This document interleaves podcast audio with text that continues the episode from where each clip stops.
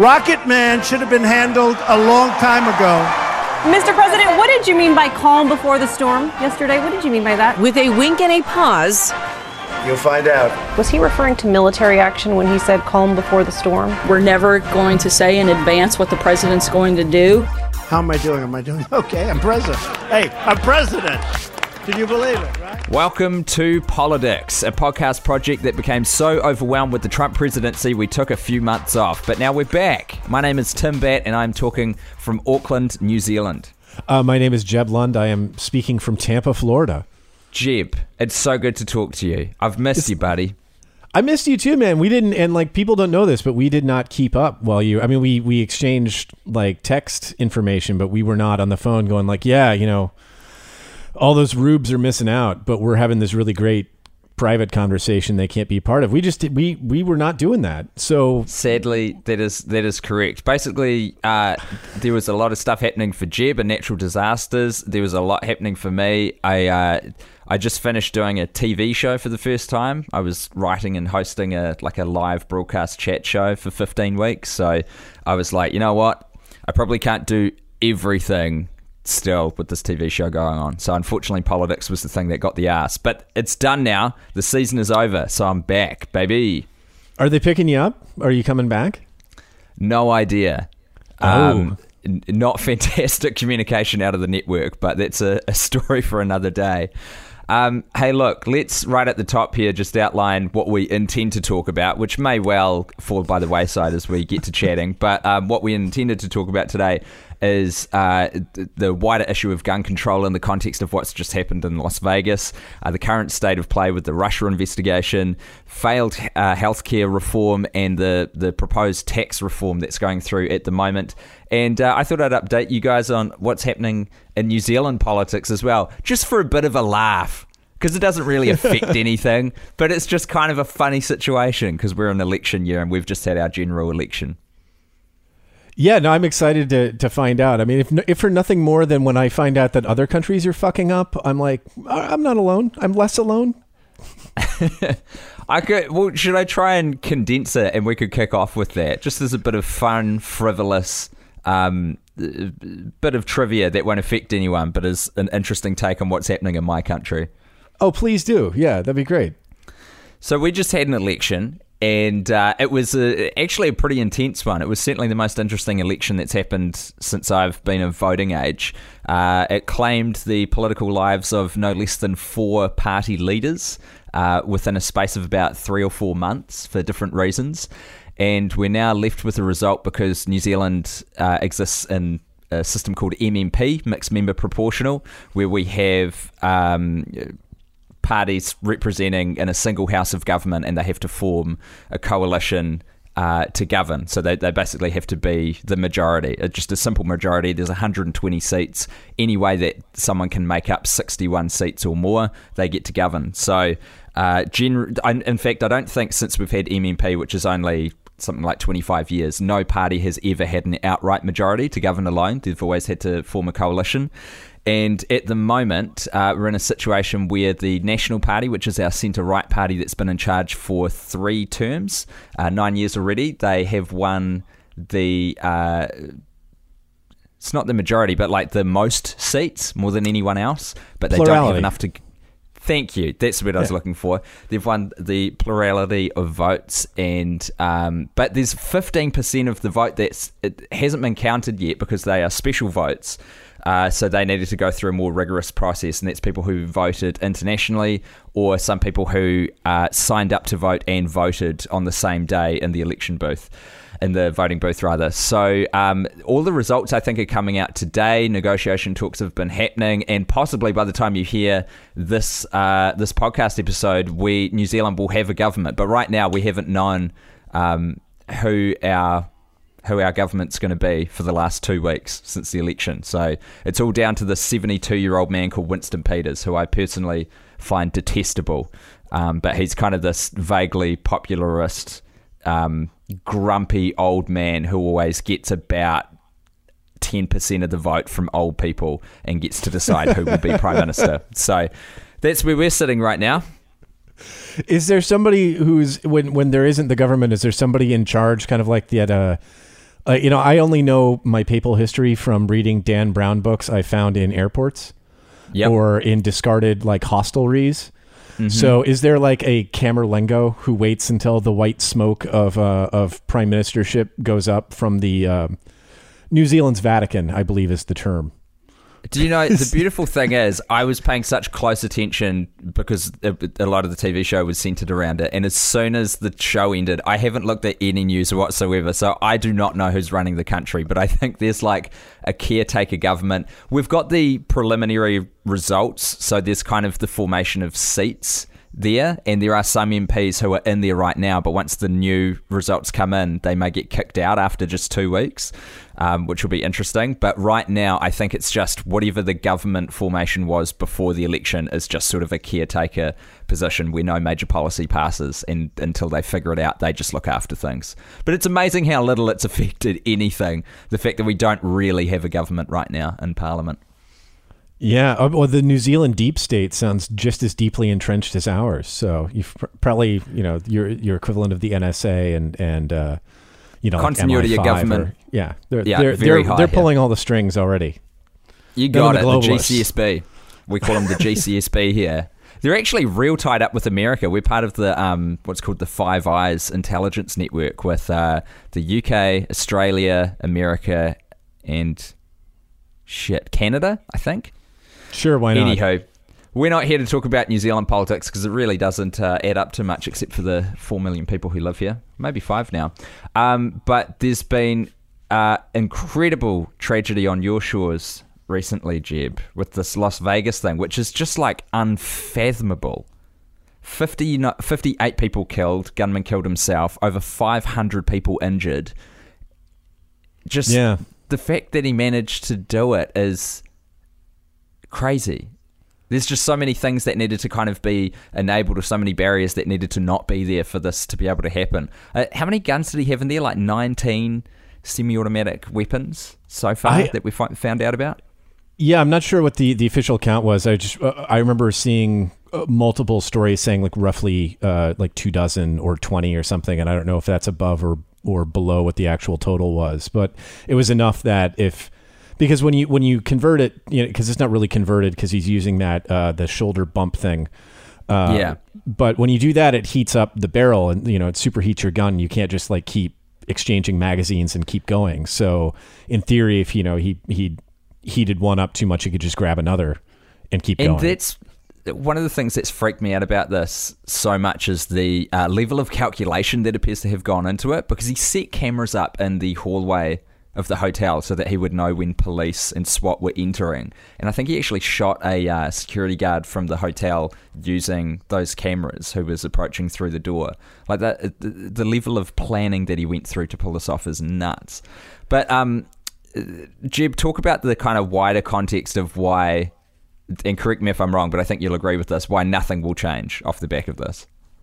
Well, a, a little thing might, and you've seen, uh, you, you might have seen, or people listening might have seen, that uh, the NRA seems to be supporting uh, criminalizing those. Uh, and I don't know why the term, I've, I've only read it like 30 times today, is, is failing me, but the, the shoulder bump thing Yeah, that bump he, stock? Yeah, the bump stock that basically just uses the recoil of the gun to kind of like keep triggering the trigger to in in this automatic uh, fashion. The NRA is, has come out sort of tentatively supporting criminalizing that, and obviously, like the Democratic Party has come out, Democratic leaders have come out with. Uh, I think now it's uh, several dozen uh, Democratic leaders are co-signed onto a bill. Uh, to outlaw them, and it's great because it's cosmetic. It won't, uh, you know, it won't change the underlying problem, which is that you're getting rid of something that modifies a weapon of death to take it from a rapid conveyor of death death to a super rapid conveyor of death, and the underlying mechanism, the gun, remains unchanged. Uh, so it'll it, it's a good cosmetic look for the NRA because they can say, look, we're you know we're not automatically opposed to any kind of re- regulation. Look, we compromised here, and remain and the essence, the like the underlying issue, will be unchanged.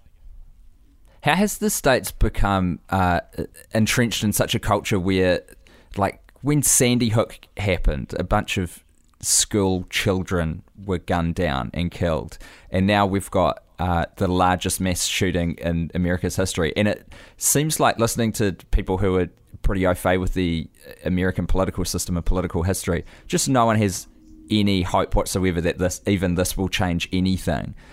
How did how is it so entrenched this inertia behind changing anything to do with guns? Uh, the easy answer is the NRA. They they you know they take their members' dues and then they use those to contribute to uh, principally to, to senators and you know Republican senators and representatives to make it very costly for them not to support the NRA. Um, and it- it's to the point where I think it's something like almost ninety percent of Americans favor some kind of common sense gun control, but you know representatives don't have to be held accountable to them. It's far it, it, it, it's far more dangerous for them to not get the funding or to get an, uh, an F rating from the NRA, NRA, and see a primary opponent get an A rating and all that money. And and I, I think it's Igor Volsky of uh, I believe Think Progress does this every time there's a mass shooting. He goes through OpenSecrets.org and he finds out how. He, he finds a representative who's tweeting about how they have thoughts and prayers, and then he sees how much they have taken from uh, the NRA. So, like Nikki Haley, not Nikki Haley, but uh, Joni Ernst was, of course, uh, riven with uh, with anguish and thoughts and prayers, and she's taken like three point six million dollars.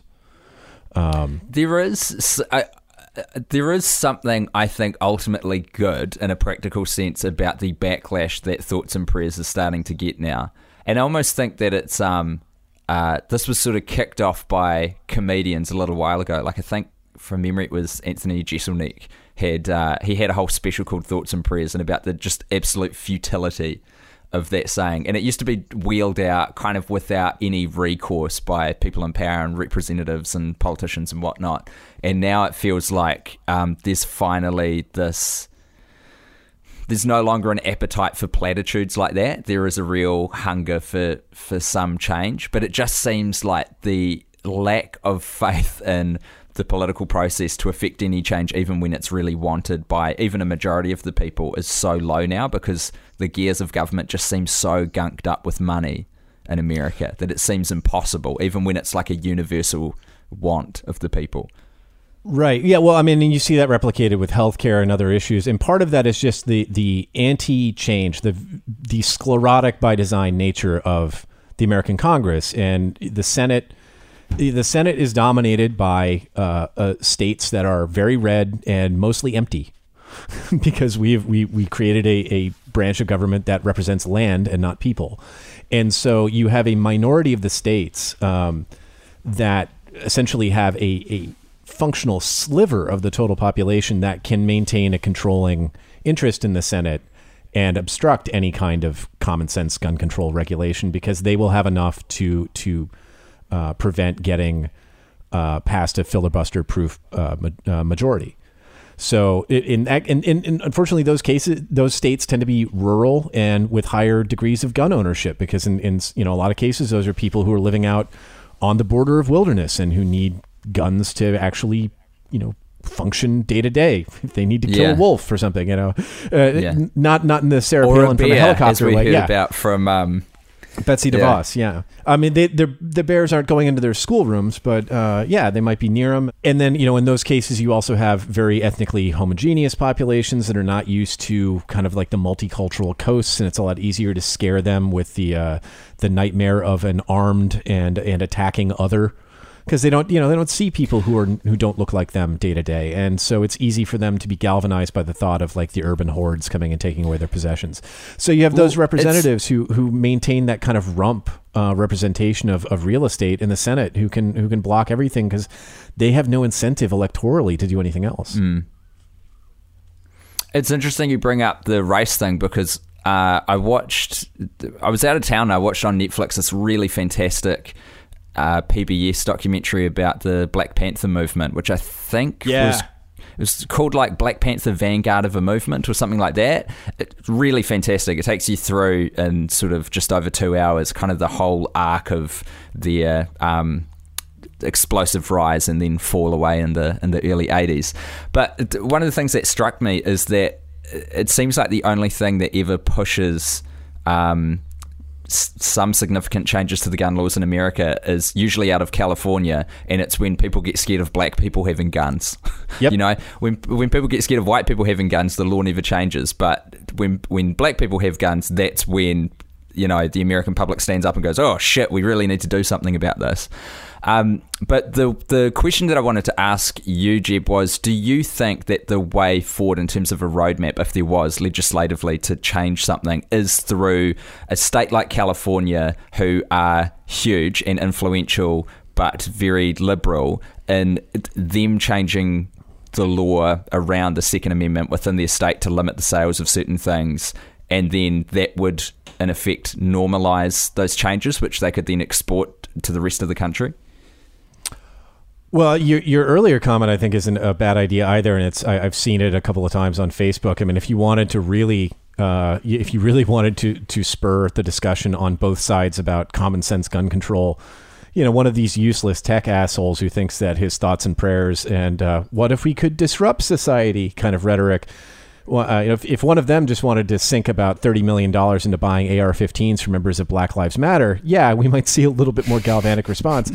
But yeah, I mean, uh, the you see this kind of push pull happen depending on who's in the White House uh, or who controls Congress. But um, you know, in the same way that like the Republican Party was very adamant about the rights of states to experiment and to use uh, federalism to, let's say, uh, criminalize transgender people's use of bathrooms. Um, and then, of course, when they're they're you know when they're in power, then it's fine if it's a top down uh, suggestion or order from the federal government. Federalism isn't as important. And then, of course, uh, then sort of like as you see with the travel ban, suddenly Democrats who are more like let's have a national policy are challenging things on a state by state basis. You could start to see that, uh, but in, in terms of like how quickly or how rapidly you're going to see change, that's three, five, seven years down the road if you're going the litigious route, and you would have to keep repeating the experiment of having towns uh, criminalizing certain kinds of possession and then seeing what suits are brought and a lot of them are going to be infelicitous to the cause. I mean, there's a reason why people, why why litigants who try to change things through the uh, through the court look for that ideal, that ideal representative. And like the kind of classic example in uh, in challenging anti-miscegenation statutes was Loving versus Virginia, because how could you do worse than that name? Like, you know, how how, could- how could you do better than that name? I, I'm, I'm Yeah, I should say. yeah. Uh, so, what do you think the likelihood is that these test cases might come up and that um, either states or uh, cities and towns will kind of stand up and start to take a little bit of action? Or do you think that the NRA's pervasive hand will just kind of quash any resistance to the existing um, gun laws? Well, their budget is huge, but it's not like it's not a world beater. I mean, they would need to start getting a lot more donations, and I think you could, in theory, stretch them very, very thin. And then the other way to apply pressure, and I think it's Chris Murphy of Connecticut suggested this, is repealing the Bush era law that prevents uh, uh, gun manufacturers for uh, from being sued in the same way that we would sue any other producer of any good in the United States if that good led to uh, you know a substantial number of deaths. We've effectively immunized gun manufacturers from the consequences of what they produce. And uh, yeah, so that's you- super wacky. yeah, and and and like I mean, it's it's sort of like if you remember if you've watched Law and Order and you remember those episodes where like Jack McCoy would sue the gun company because they they produced a semi-automatic gun that with like one thirty-five dollar piece could go from shooting, you know, from from firing twelve bullets a minute to eighty. Uh, and you've and you've wondered like what happened to that. Uh, the Bush era happened to that.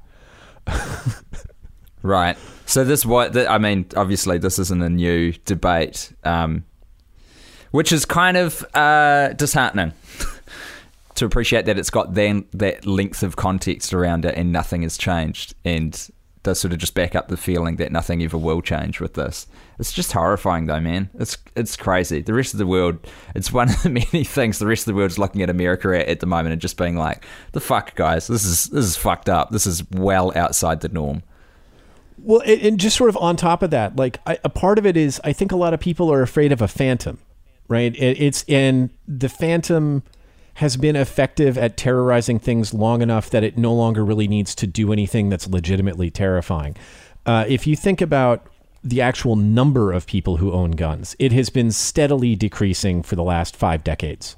Now, the number of guns in the United States has remained steady, or in fact, I think increased, but the actual people who possess them has gotten smaller and smaller and smaller. And part of that is just like, you know, broad interest in owning guns. Like, that's not as cool. People don't really need it.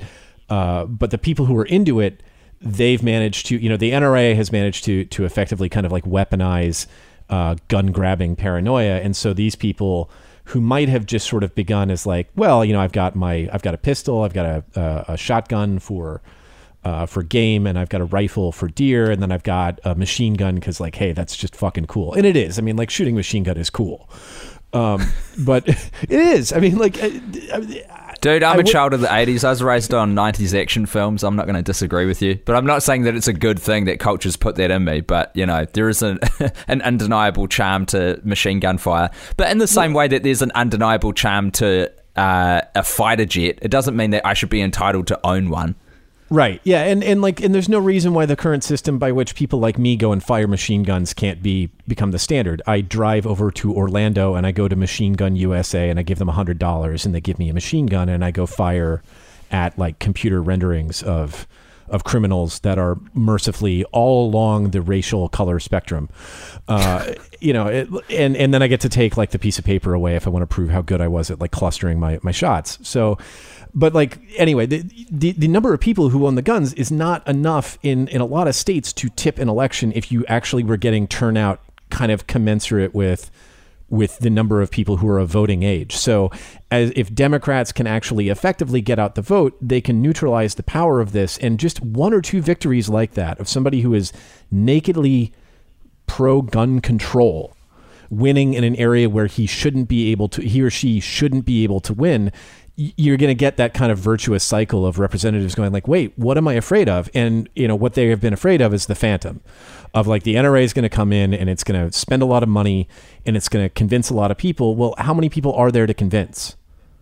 Right. And I did. I, I heard an interesting stat, and I have to admit I heard this off of a political podcast, so I can't vouch for its um, accuracy. But apparently, three percent of the population own fifty percent of the guns in America.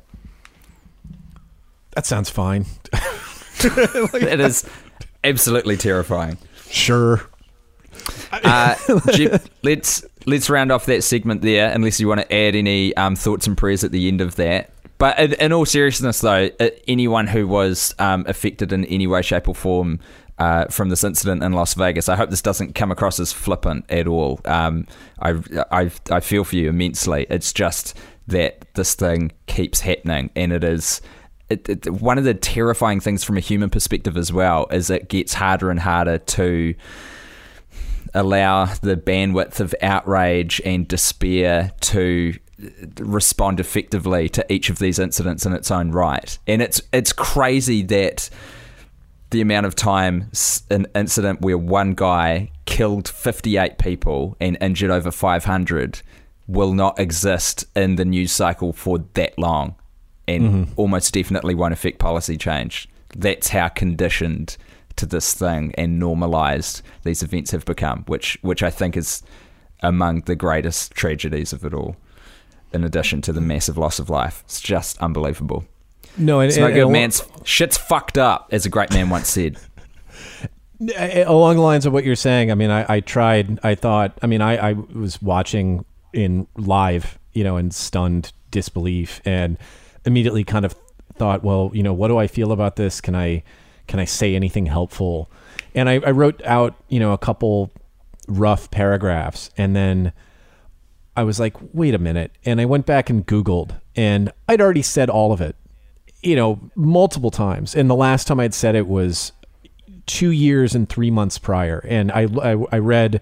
I went back and I, I opened up a piece and I looked at it, and I'd already said all of it, and and there is that you know almost you know the pernicious thing about the repetitiveness of evil is that it diminishes um, the sense of like of goodwill for its victims and outrage against its actions that is felt by everybody because we're all i think somewhat cognizant of it being embarrassing when we keep saying the same things over and over. So even the the things that matter and the things that are effective and the things that are are are empathetic and that you know victims or people who have been proximal to this kind of violence want to hear that they don't hear it as much as they should because a lot of people think, oh, you know, do I really need to we to? just said that three months ago. Do we need to respond in the same way each time? Yeah, yeah, and and maybe is it is it insipid for being repetitive and like and and you get to that point where you start to question the re, you know the value of reiterating something that is true because it is no longer novel. Think on that, podcast listeners. We're going to take a short break and come back with some uh, slightly lighter fear, i.e., the Russia investigation. It's still happening. Back after this. Investigators working with special counsel Robert Mueller met this past summer with Christopher Steele. Uh, Steele, as you remember, is a former MI6 officer who put together that uh, what people call the dossier, really a, a series of memos detailing alleged Russian efforts to aid Donald Trump's presidential campaign. Uh, Steele was hired by a Washington firm, uh, paid first by an anti Trump Republican uh, and then by Democrats. The special counsel is now working to determine whether any of the series of contacts between Trump campaign associates and suspected Russian operatives broke U.S. law. Welcome back to Politics, a show for nerds who like to laugh while the world burns. And believe it or not, the Russia investigate was that not to your liking, Jeff? No, I liked it because I was like, I'm a nerd. I enjoy laughing. Do you enjoy laughing while we're in the middle of the apocalypse? Which I keep saying, but it does still feel true to me. Um, the Russia investigation is still happening in America, and uh, it's almost kind of cool. I think that there's no, sorry, let me rephrase that entirely. There is utility to the massive other events that have been happening, which have shielded the Russia investigation uh, that Bob Mueller is conducting away from the headlines and the front pages as much, because I think the best work's going to be done when he can and his team can just get on with shit. Um, Would you concur with that analysis, or do you think. Yeah, more think- light needs to be put on it?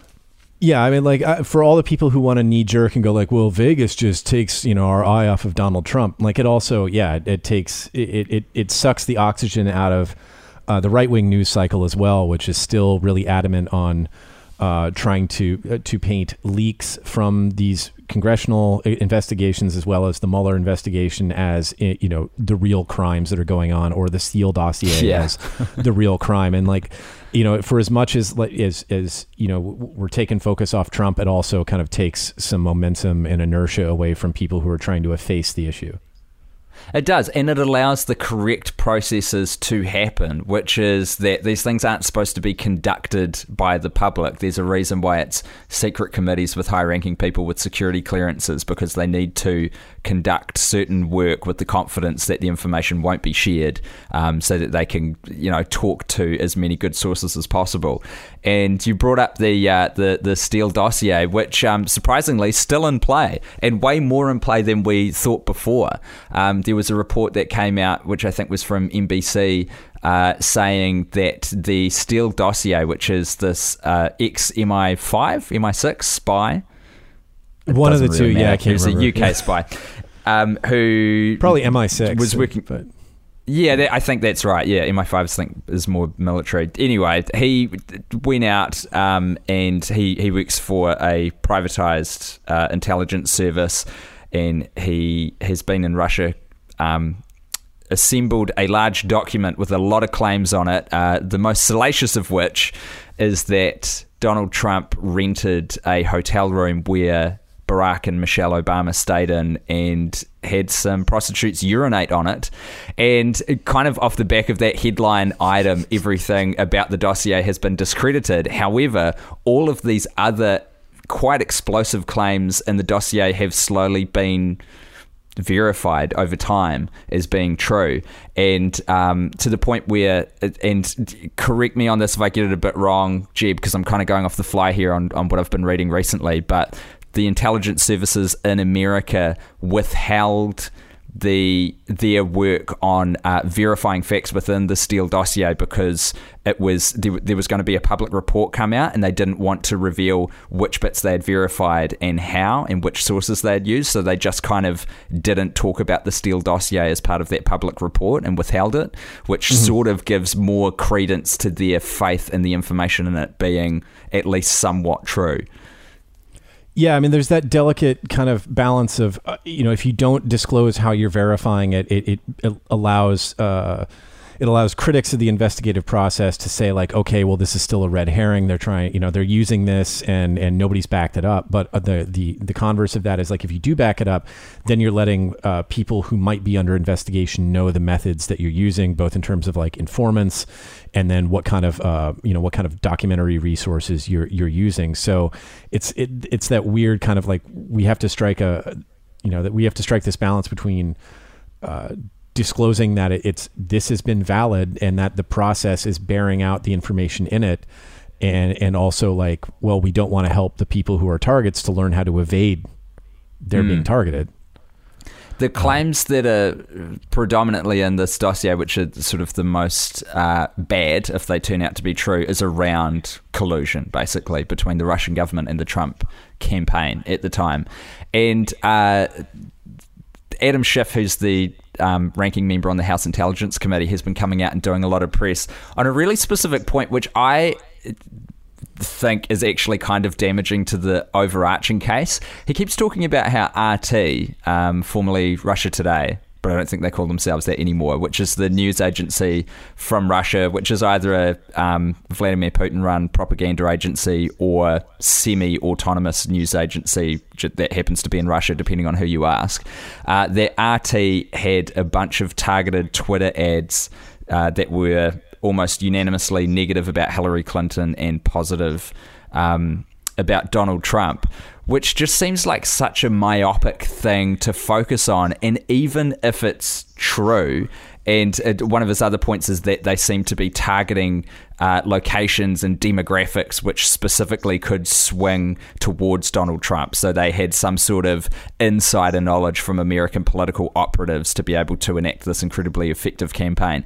Even if that's true, to me, that doesn't sound that damning. And I kind of wonder why he is banging on about this small part of the report at the moment. They've been hearing from uh, the the the Congress has been hearing from members from Twitter and Facebook about how much uh, money they accepted with these Russia ads and who from, and trying to get to the bottom of who these people were and if they've got uh, government connections to, to Russian agencies. But it just seems like such a, a non smoking gun piece of evidence that even if the maximum of it is true, it, just goes to show how easily manipulated the American people are. But it just doesn't seem that damning to me. Do, do you think I'm reading that right, or am I kind of missing a wider point here?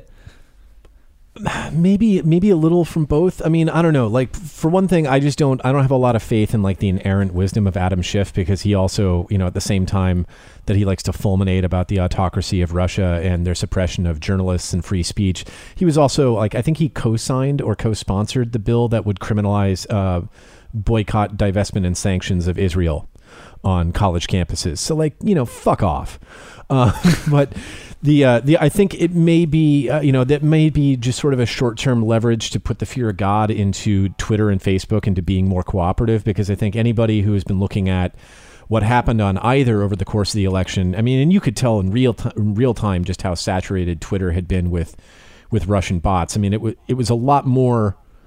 It felt like a lot at the time. It was it it's even more in the aftermath when you see how many of them disappeared and and just how much mm. the tenor of conversation changed when there weren't as many bots being put out there.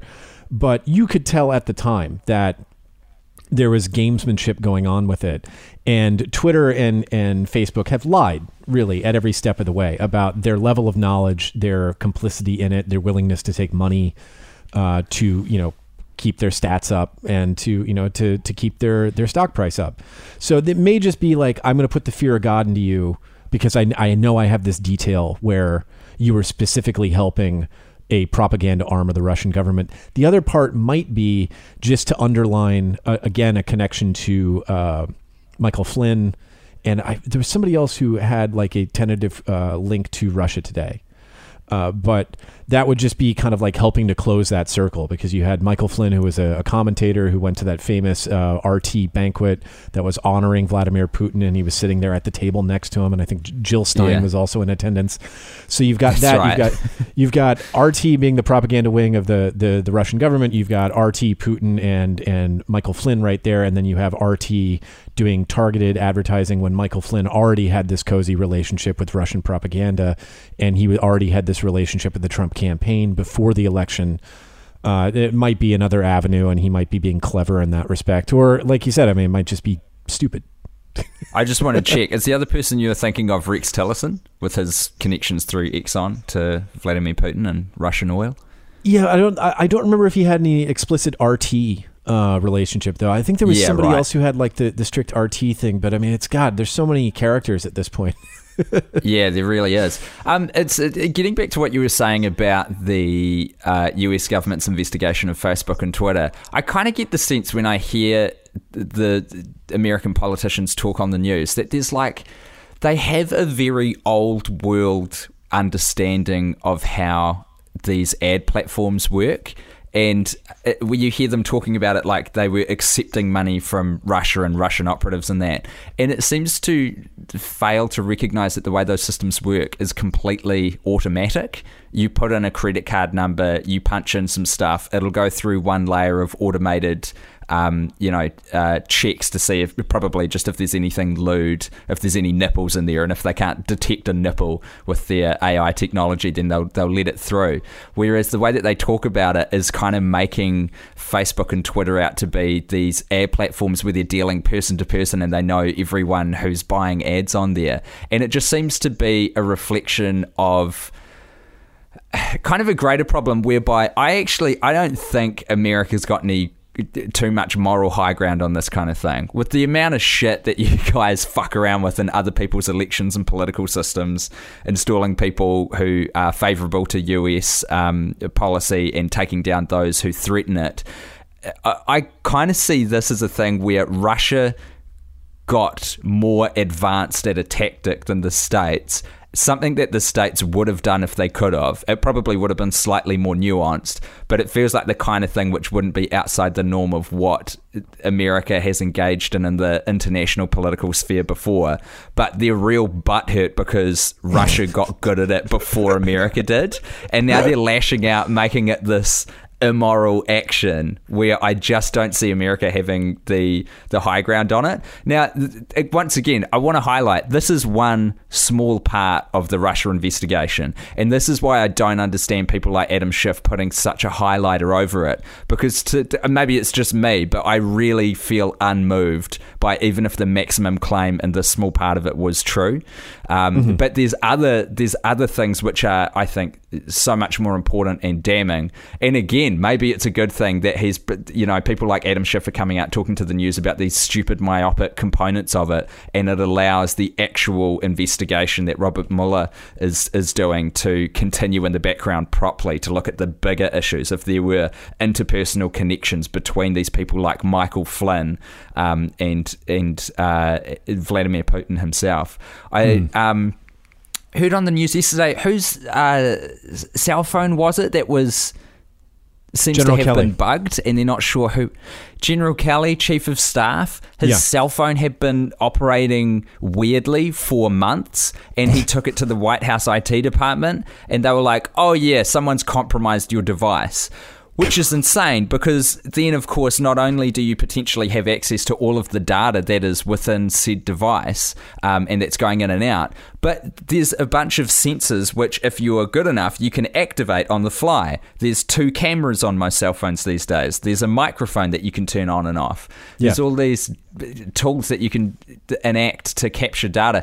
And it sounds like they've actually, the White House has responded um, pretty swiftly to this by bringing in a policy where soon uh, in the West Wing you won't be allowed to have any uh, operational devices that can transmit. No cell phones, no smartwatches. You've got to like leave them in these containment units.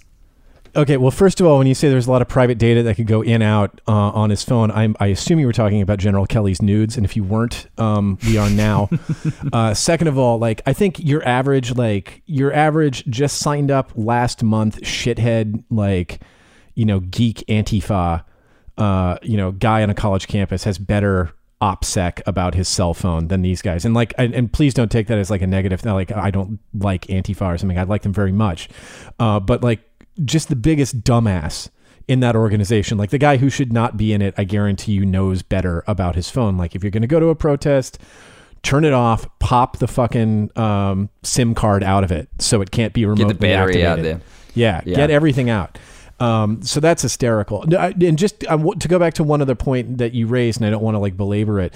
The only real clever dick thing I could see Adam Schiff doing right now is taking these kind of scare information, you know, scare uh, data about Facebook to kind of start acclimating the public to the idea that tech companies now have to be re- regulated like any other industry because there has been this this kind of like Pollyanna vision of uh, Democrats for the last you know almost 20 years that because Silicon Valley was in uh, you know a very blue part of a very blue state that it would be inculcated with these values of sort of you know interventionist government trying to prosper you know to, to help everyone prosper.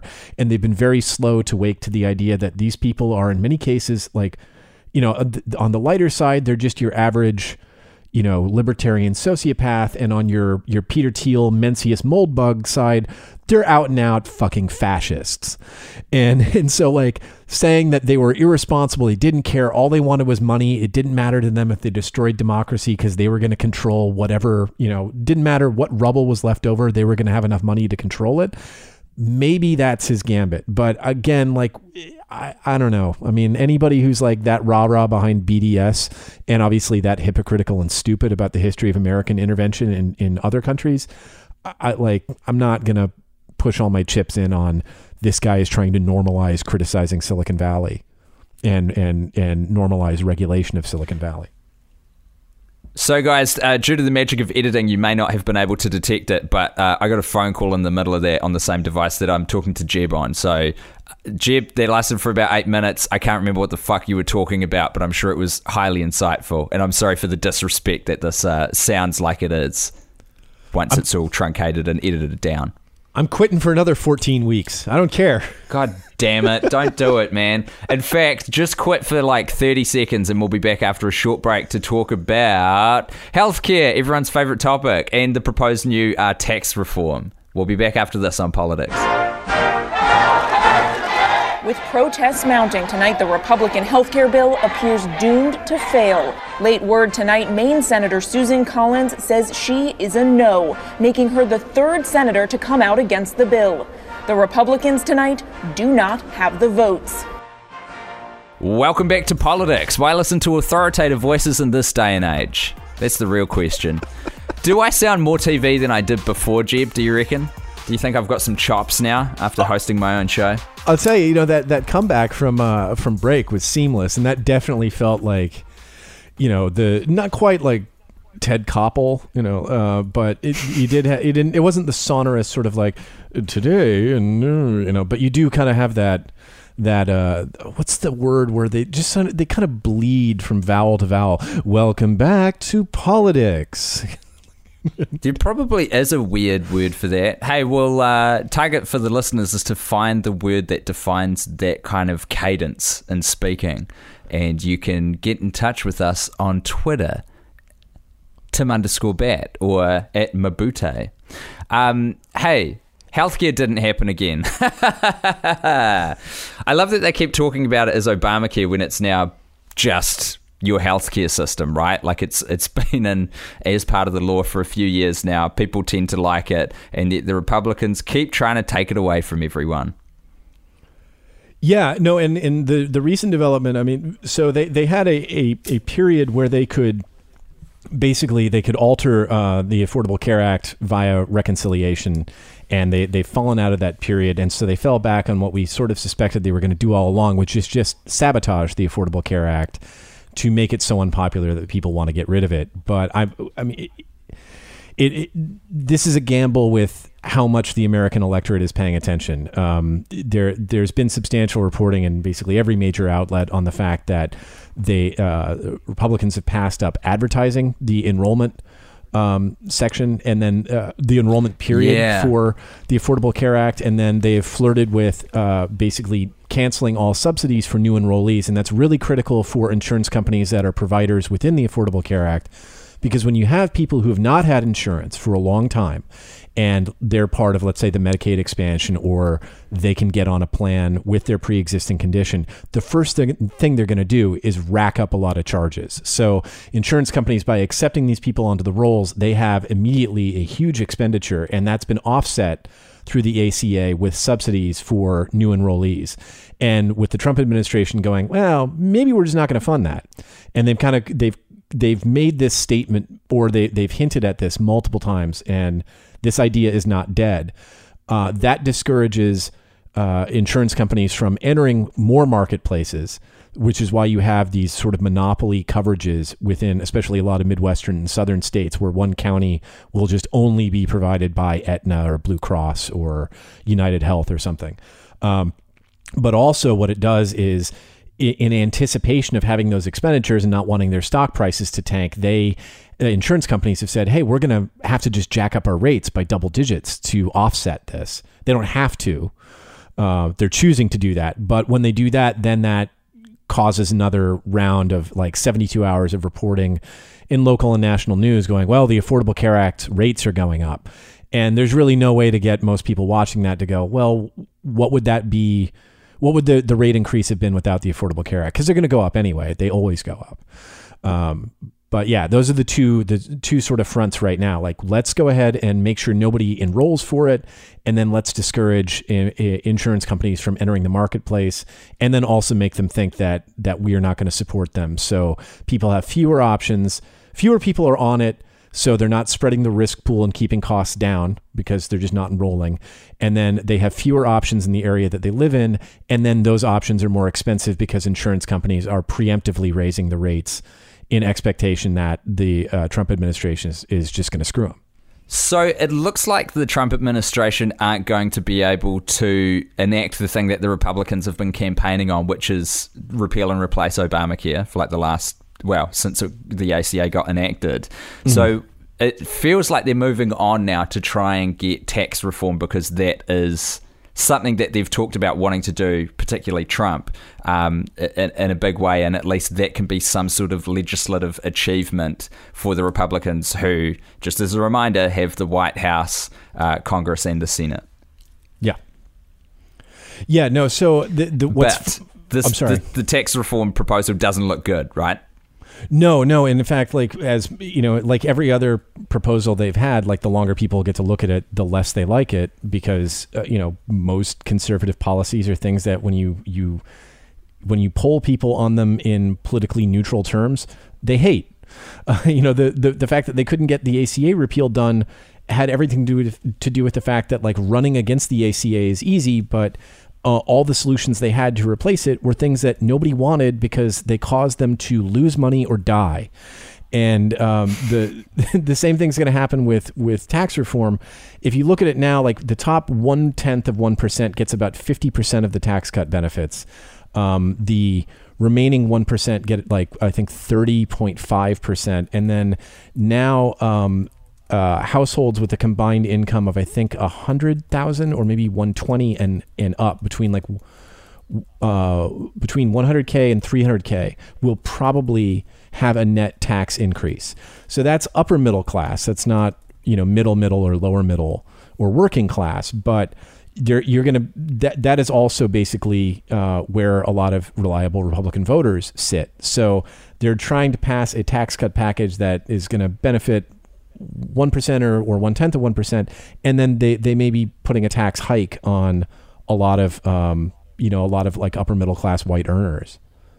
Uh, but Jeb, you're forgetting that you could do your taxes on the back of a postcard. Who cares how much it is? Right. Yeah. No, I love that. Like, it, no, it's. I mean, like, it, you know, it fucks you, uh, but it's simple. Like, yeah. Uh, it's yeah. not the big contortionist uh, Iron Maiden contraption we had before. Now we're just going to smack you in the face with something. Yeah, like, look, we're burying your son very early. He wasn't yet 10. But on the plus side, you can do it at Dairy Queen. Like, that's really the logic to me. So, what are the chances of this tax proposal, which has, from most independent sources I've seen, um, line up with exactly what you've said? It, it benefits the rich at the expense of the poor. What is the likelihood that that's going to be passed? Does that have a way greater appeal for Republicans than than repealing Obamacare? It has a way bigger repeat. I mean, so one of the things, like, I don't know if you saw this about the Cassidy Graham bill, which was the last uh, kind of stab at repealing Obamacare. Uh, you, you basically mm. had this concession that was made because, uh, you know, at this point, all the Republicans keep saying the quiet part loud and the loud part quiet, where they said, look, you know, the only reason why we're trying to do this is because, uh, you know, the donors are not going to give us any more money unless we get this accomplished. And the same kind of process is going to be at work at tax reform. The donors want us to pass anything and you know the actual voters when they get a look at it aren't going to want them to, to to pass almost any of this i think if if anything gets through I, I this just feels like another thing where they're they're they're going to go balls to the wall trying to get it done but they can't agree on what to do and none of the things that they want to do have an hold an appeal for most people so if something does mm-hmm. get through i think it's more likely to be like let's close some loopholes and then in exchange we're going to shave you know a couple uh, percentage points off of like high earners or the corporate tax rate. Uh, you know, all of these things that are, are canards in themselves, like, oh, you know, America has the highest corporate tax rate in the world, it's 40%, but the effective rate that almost every corporation pays is like 15, mm. uh, which is like not a high rate at all. Um, no, no, not comparatively whatsoever. I think in New Zealand, I should probably know this, it's like 20%. Yeah. And, and like Something in like New that, Zealand, it's probably very competitive it's probably 20% and what you pay is 20% and there's not a fucking That's negotiation correct. about it. yeah, yeah, exactly. Exactly. Um, but kind of a terrifying prospect. Uh, but your tax code's so fucking wacky at the moment that it it almost feels like change is well overdue. It just feels like it's probably going in the wrong direction with this proposal. Right, yeah, and and so like that postcard thing is the ultimate bait and switch because even if you you know you're somebody who wants to pay all of the taxes that he owes, and get legally all the exemptions and credits that you deserve to get. And, you know, even if you're somebody who wants to contribute and give back, it really can be an impenetrable morass as soon as you do anything more complex than, you know, work at a salaried position and, you know, own your house outright. Like anything after that, it just becomes like you know it's a hassle and so what they're they're selling is simplicity but the simplicity itself of that postcard is a trojan horse for getting rid of uh, you know, a graduated tax rate and progressive taxation. Mm. But well, yeah. So if they can't, if they manage to fuck up healthcare and then they can't get the tax reform passed either, does anyone care? It feels like everyone should care about that. They've got all three branches of government at their disposal. They've managed to get a new Supreme Court justice in there as well, and they still can't do anything. Like, shouldn't. How shit are the Democrats right now that they don't seem to be able to capitalize on this stuff? They should be a lot more popular than they seem to be from the outside looking in right now. Cry, man, I don't. I, where to start? Right? Like you, uh, you know, all these people who need to relitigate the 2016 primary. You have you have mayors. You know, you have an openly socialist black mayor winning in Jackson, Mississippi. You have. Um, you have uh, a, a Sanders supported mayor winning in Birmingham, Alabama, and defeating an incumbent. And of course, the first thing that the you know the the mainstream Democratic commentariat does is say, well, they didn't win because of you know people on the ground. They won because those candidates supported Hillary Clinton in the general election. No, they fucking didn't. Like, what the fuck does that have to do with anything? It's 2017. Like, if I have to get in a DeLorean to figure out how your fucking point is relevant, you're not helping, right? You know. and uh, you know they're they're they're being given a blueprint for how you win. Like start you know start locally and and again, yeah. like like I was saying earlier, use federalism to you know to fuck up the Republican agenda, and also to try these experiments on a local level that can generate good press and good outcomes and engender goodwill in communities. You know, build from the ground up that way, and then have a unified message of something like uh, the Corbynite message of the many, you know, uh, for the many, you know, uh, not the few. But they can't even do something that simple. They're all, you know, everybody wants to win on basically preserving the status quo while thin slicing certain margins. Okay, well, we're not going to increase taxes, but we'll give a few people a tax credit at the end of the year. And that's how we're going to reform the tax code. Well, that's partly why the tax code is the impenetrable mass that it is. Because nobody actually wanted to go, hey, simply what we should do is if you, you know, if you have a kid, you get X amount off per year and your tax rate is otherwise X.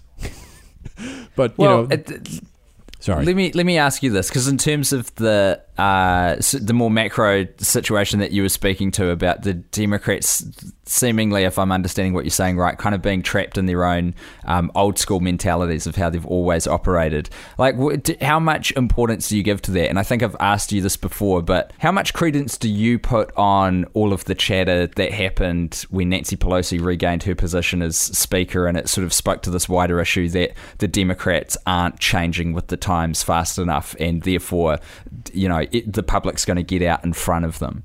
Do you think that that's having an effect at the moment?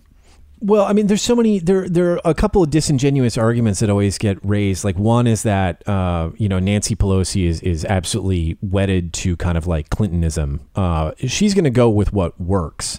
She may she may prefer Clintonism. In fact, I wholeheartedly believe that she's basically a neoliberal at heart. But if you know if if the elements in her party can force her to the left, she'll move left uh, th- this there's this sort of fatalism about her that sinks in because leftists kind of think like if we can just get rid of her, things will be better. Uh, and and they also marshal kind of uh, the the argument. Well, uh, re- Republicans will always run against Nancy Pelosi, and you saw that in the special election with uh, Jon Ossoff in Georgia. You know, help stop Nancy Pelosi from becoming uh, Speaker of the House again. Um, but like you know the republicans will find anybody. It doesn't matter who the leader is. All it's going to take is about six months for there there to be the same degree of you know like hateful literature about them. So pelosi isn't the problem. It's that the pressure on people like pelosi hasn't been there until recently. And once you you know as, as there are more local wins uh, happening and the democratic party is conspicuously staying out there's going to be pressure to say like hey you know, you guys need to start dedicating more resources to this.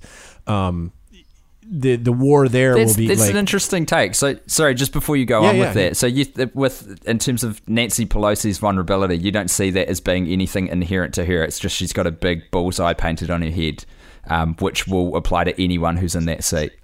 Yeah. I mean, like because her virtue is she's really good at raising money, and she's not. She's a good parliamentarian. Like she she's good at parliamentary procedure and fucking things up for Republicans and getting things accomplished, and she's very good at raising money from the donors. Now the donors are mainly, you know, big money people who are who are wedded to, you know, kind of Clintonistic, Clintonista uh, vision of democratic politics. Uh, but if they have no choice, if they have nowhere else to go, that you can you can say like, hey, listen, you're going to be a Republican, or you're going to start backing these these kind of grassroots groups. That's where your money's going, and we have to change with the times. Whoever is in charge is going to be faced with those pressures, and whoever is in charge is going to have to make those decisions, and those decisions will get easier for them as there is more bottom up pressure. Uh, and you're going to have to exert that on anybody, even if you know you could maybe you know you you get Keith Ellison as the the minority leader, but I doubt it. like it would be nice if if that were the case, but I doubt it. Well, yeah, he's. I mean, he tried and failed, right? Yeah, and and instead we got Or Tom. what was the position he was going for? uh, he was That going he lost for out to was it party whip or something? uh, Democratic Party chairman, and so he he lost That's that right. to Tom Perez, who was sold as being really good at raising money from the donor class, and the Democratic Party is, I think, behind its its annual benchmarks in that too. So there was a very cynical gesture there. Uh, you know, like Democrats saying like, "Oh, we don't hate Keith Ellison at all. It's just that this guy is going to be much better at at schmoozing the money people." And instead, he's not doing that nearly as effectively as he could. Man alive, I know Bernie said this a lot, but you motherfuckers got to get money out of politics. Yeah. That is at the root of everything. Um, Jeb, that is all the time we've got for this week because I've got to rush off and record another thing for some mates. But it has been so damn good to talk to you, my friend, uh, even though we've been picking apart what is going completely wrong with your country right now. And a little bit mine too. Yeah, no, it was good to it was good to hear from you again, and and like I, I there was a lot of Kiwi related content that I wanted to start to to interject into the podcast. I I, I really you know I was gonna I was gonna plan on it. I was gonna really work on some of these ideas during our downtime, but I needed I needed 16 weeks uh, to finalize them. Uh, well, you can take it. We'll do it in the next episode then. We'll have some fun Kiwi related content for you, and I'll update you on uh, exactly what the formation of our inconsequential government is at that point in time. Yeah, absolutely. But until then, uh, follow us on Twitter, especially Jeb, and follow Jeb on Facebook at Jeb Lund's Word Salad. And did you want to shout out any other channels that people can find you on, Jeb? Well, there is the the politics. There is a politics Facebook page, which you know sadly has has gone fallow. But uh, you know we can start. We can post some smutty uh, photos to that. Get it hot. Get it moving again. I would love to post smutty photos to that. Let's do that.